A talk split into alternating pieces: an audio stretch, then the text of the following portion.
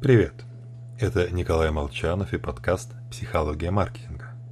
И сегодня мы с вами будем говорить о тайне летучих мышей. Летучие мыши очень интересны. Это эмблема Бэтмена и ГРУ.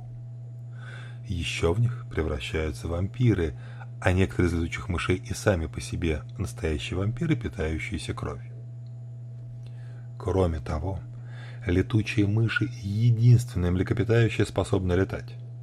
Умение, которое нам, привязанным к Земле, кажется весьма полезным. Более того, чтобы добавить мистицизма, расскажу еще один секрет. Как они научились летать, мы не знаем. Точнее, науке до сих пор доподлинно неизвестно, откуда появились летучие мыши. Интересно, правда? Загадки притягивают людей. Находясь с чем-то непонятным, мы нервничаем.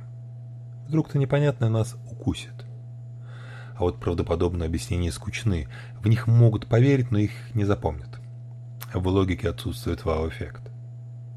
Так что тайна – отличная штука для привлечения автоматической фокусировки внимания.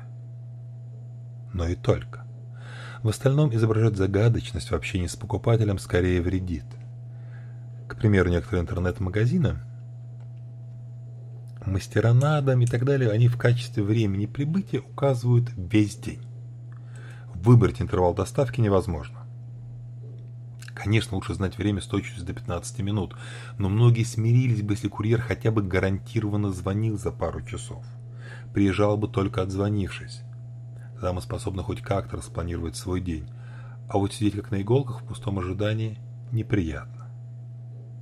Поэтому появились пункты выдачи заказов, потому что неопределенность практически во всех аспектах бесит покупателей.